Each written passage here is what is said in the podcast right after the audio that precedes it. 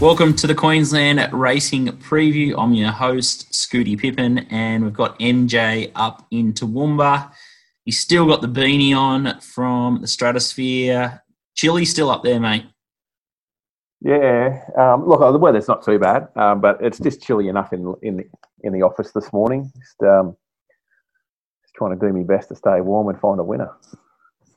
Speaking of um, staying warm, it looks like Queensland Racing has decided to publish bicarbs all of a sudden.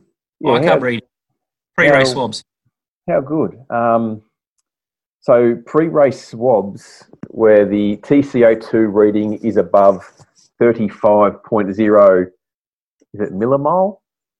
Uh, whatever it is, 35.0. So anything above 35 uh, will be published on the QRIC website. So um, whatever that means. Um, we've had one Was there so any far. announcement? Was there any Uh, commentary around why, or is yes. it just uh, just a This is off the back of um, Robert Heathcote and his um, ar- um, army of trainers that called everyone a cheat, um, apart from themselves, basically. well, yeah, talking about the, the bicarb, the tubing horses was rampant. Um, so part of the re- knee-jerk reaction to that from QRIC was to publish uh, TCO2 readings above 35. Uh, we've only, which surprisingly enough, so this is what um, I enjoy this. I, I find the humour in this alligator blood's positive and subsequent B sample and the hearing has taken what what are we into July now? That was back in January. yeah? And- Magic means is off and run in January. and it is. I, I, it's it's only a, ever a vague recollection of memories for me, the Millions Carnival, and um and obviously we heard about um John O'Shea's positive swab that he received 12 months ago when his horse won the Queensland Oaks. Uh, the date of the first sample was taken on the 28th of June, um, uh, and was published on the 1st of July. So what is that? A two-day, three-day turnaround? yeah, a couple of days. Yeah, It's a couple of day turnaround to publish a, a TCO2 reading above 35. So, you know, it takes us six months to get a to get a B sample uh, and an A sample positive spoken about. Yet the TCO2 test results were three days from testing to being published. Nico Smile was uh, the horse, and Jan Aikenhead was the trainer. You may never heard of Jan Aikenhead, probably because she's trained three winners in her life um, you know, with a small team, she doesn't have a lot of runners, so she's not going to train a lot of winners. In fairness to Jan, but um, yeah, she was the lucky slash unlucky participant to have uh, her name the first published. So that horse is still a maidener. It ran third on the day. I don't know, I doubt there's anything untoward going on there. But anyway, Okay. they're published. All right, looking at the racing this week, we've got we're back at Eagle Farm. It's a plus eight rail. Uh, might favour on pace horses there or on fence, and then one off the fence is probably the best place to be in run. Looks like it's going to be a good four. Beautiful weather up in Queensland. It's a shame us Victorians can't cross the border, but that's another story altogether. Not sure where where Mick Goody is. That's still a, a big mystery for us. But uh, let's let's kick off race one at Eagle Farm. We might bookend the card looking at uh, the quality of the racing up here. It feels like some of those horses are just they've been getting dizzy. They've been going around that many times, and Mm. yeah, we've got what the the Sunshine Coast meeting next week, and that sort of that's the final curtain. But um, yeah, this is a pretty average meeting on Eagle Farm, but we'll do our best to pick the card apart. Garibaldi opens up favourite around the two dollars sixty quote best price. Five dollars for For My Annie last start uh, at the Gold Coast was impressive. Broken Arrows around the four sixty quote. Invictus Prince, the Sydney side, of five dollars. All Shiraz nine. Sanction thirty one, probably a knockout chance. Uh, fresh there and bigger odds the rest. First thoughts here, Curls, was Garibaldi very very short. This two sixty, I couldn't I couldn't touch it myself.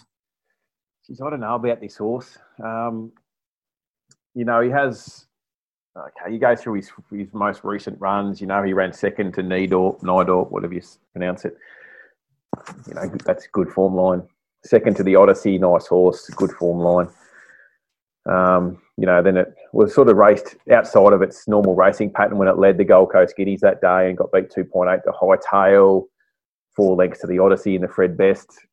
You know, like basically, if he was, you know, uh, look, he's a three-year-old colt. He's a Vinny. Basically, if he had a one of those races, he would have been hurtling down Mundu, Mundoolun Connection Road and turning into Ackles Farm and probably standing at stud. Um, but he goes around. um, he he goes around again. I, I believe he's had a um, you know he comes here like a month between runs, and I believe he's had a little jump out that was fairly nice.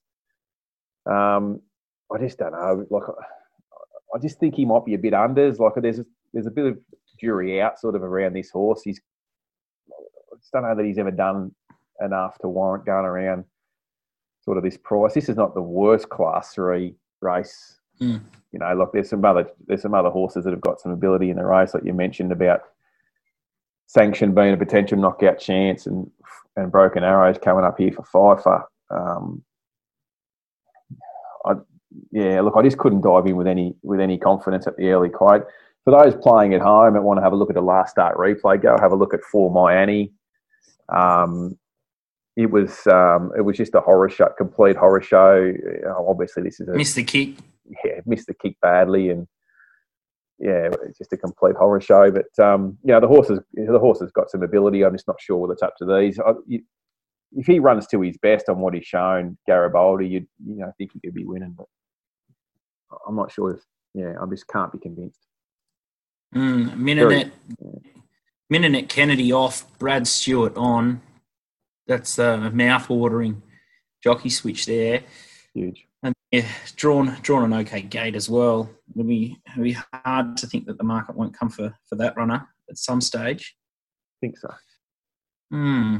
And then yeah, the Sydney horses, they're um, they won't be a pushover.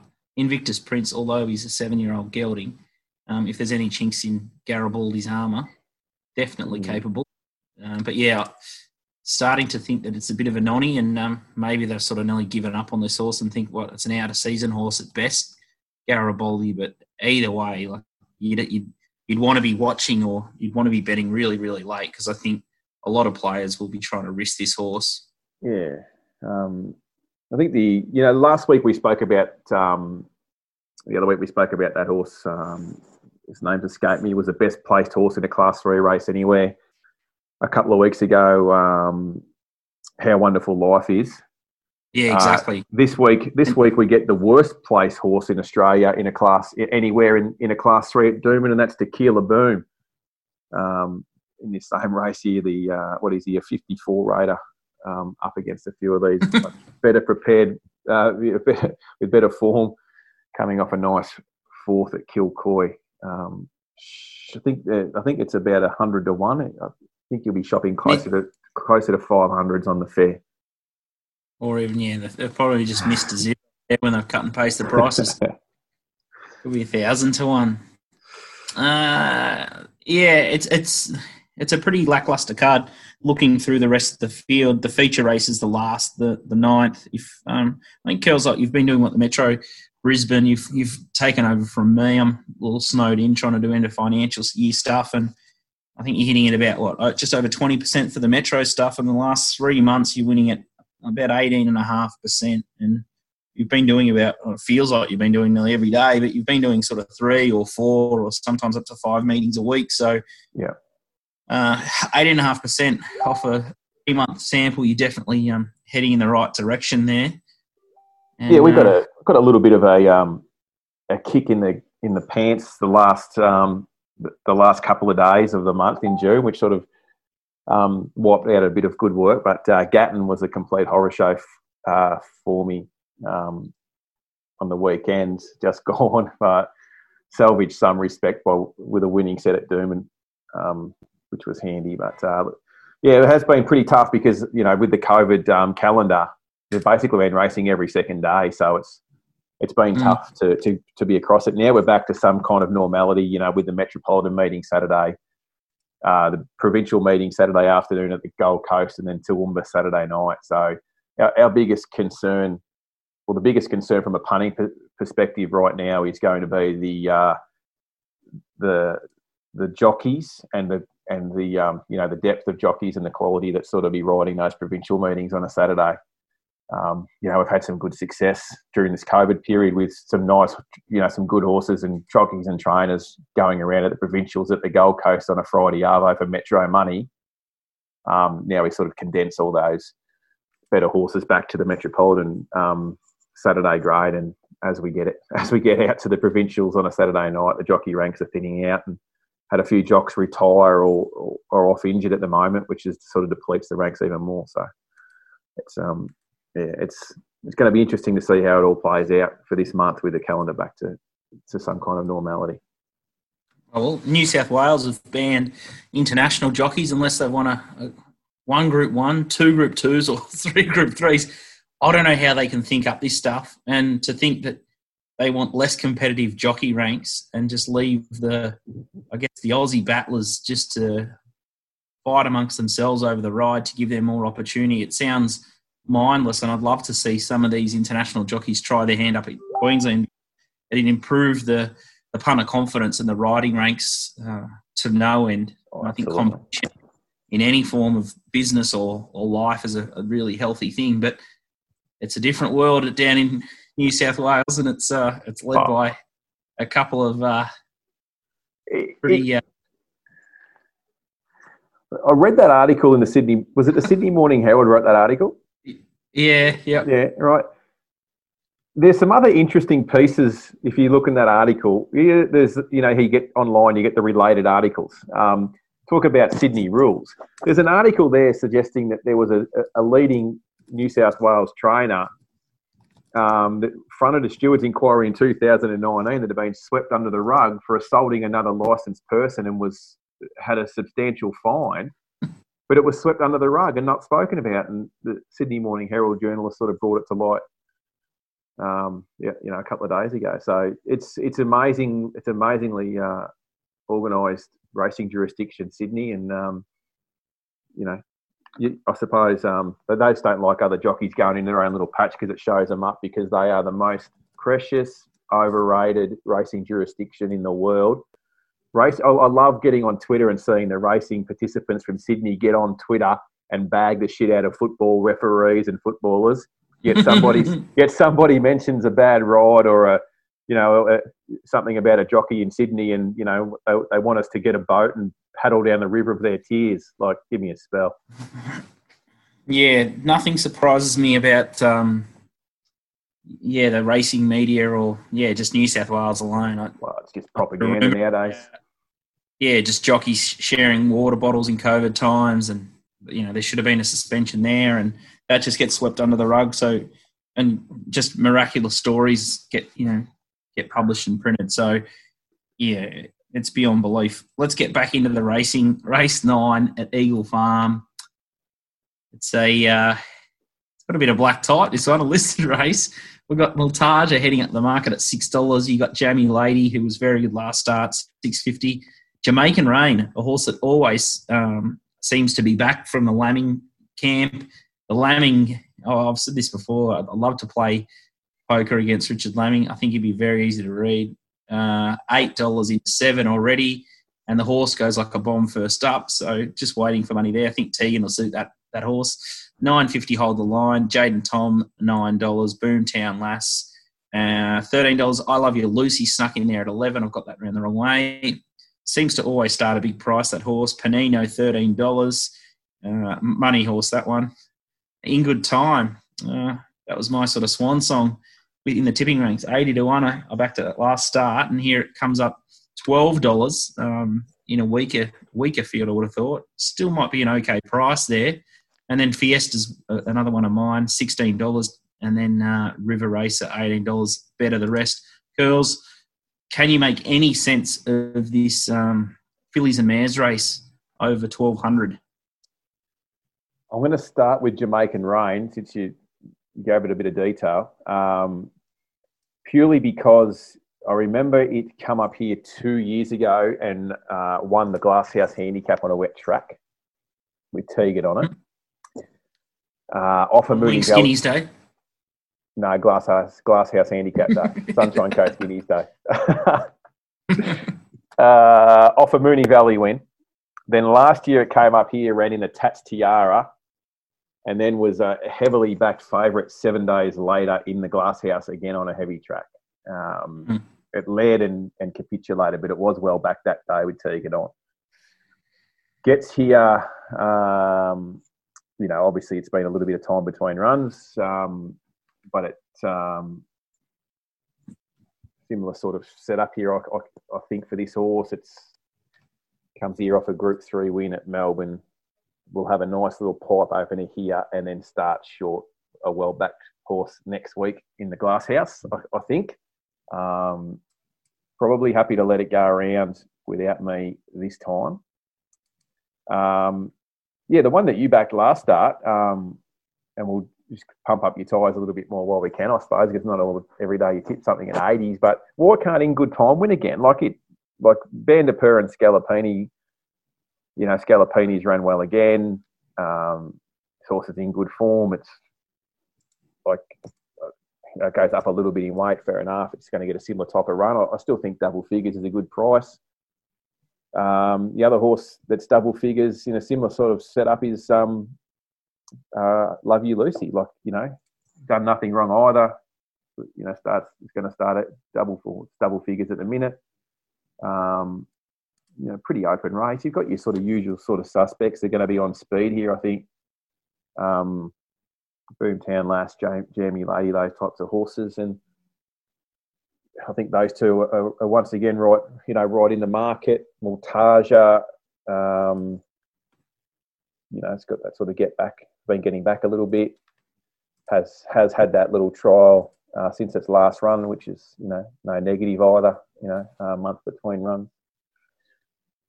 You know, it's got to be some hope, I suppose. Uh, you know, Brad Stewart on is always a good booking. Know how well he's been riding this carnival. Yeah, there's, there's plenty of angles here. Um, you know, if you if you're keen enough one, you know, with the right angle, you're going to get a price. Like I said, it's like six dollars favourite, isn't it, Multaja? Yeah, yeah. So, plenty of angles. I, I think maybe in good time could be the one that's overs again here. Mm. Yeah, I, I couldn't, I couldn't knock any anything that did last start for sure. Um, I, I, yeah, I'm a I'm query about Jamaican Rain. Is it just seems to be two of that horse. It either goes like a scalded cat or it just you know it fails for a shot. But yeah, I'm just a little bit worried with Jamie Lady um, if it decides to sit up and sort of harass it. Uh, there's a little bit of other speed in the race. I thought the other horse that could surprise at really big odds was Persu- Persuader. Yeah. Uh, the, the, Mick Price and Mick Kent uh, yard. It was it was okay. At uh, Moonee Valley last start, um, and some of the form around horses that it raced again last last prep, Tahitian Dancer and Isabella, Scalapini, um, Vega Days. It'd probably have it in the mix here as well. So, uh, yeah, I thought it was probably the knockout runner there, but yeah, definitely happy to bet around Multaja and um, and look for some value there. Girls, where are we going to see you operate this weekend? What's uh, what's... what? Well, I'm I'm covering um, race by race coverage will be uh, Gold Coast in the afternoon, definitely. I'm going to send out, and I'll be doing race by race to Toowoomba Saturday night. So if you haven't had enough, if you hadn't won enough by 5 p.m. Saturday, you can always tune in and, and follow what uh, Toowoomba on Saturday night. Uh, I'll be sending out some. Uh, I'll be sending out the sheets for Brisbane, uh, so they'll go out at Eagle nine o'clock uh, for Eagle Farm.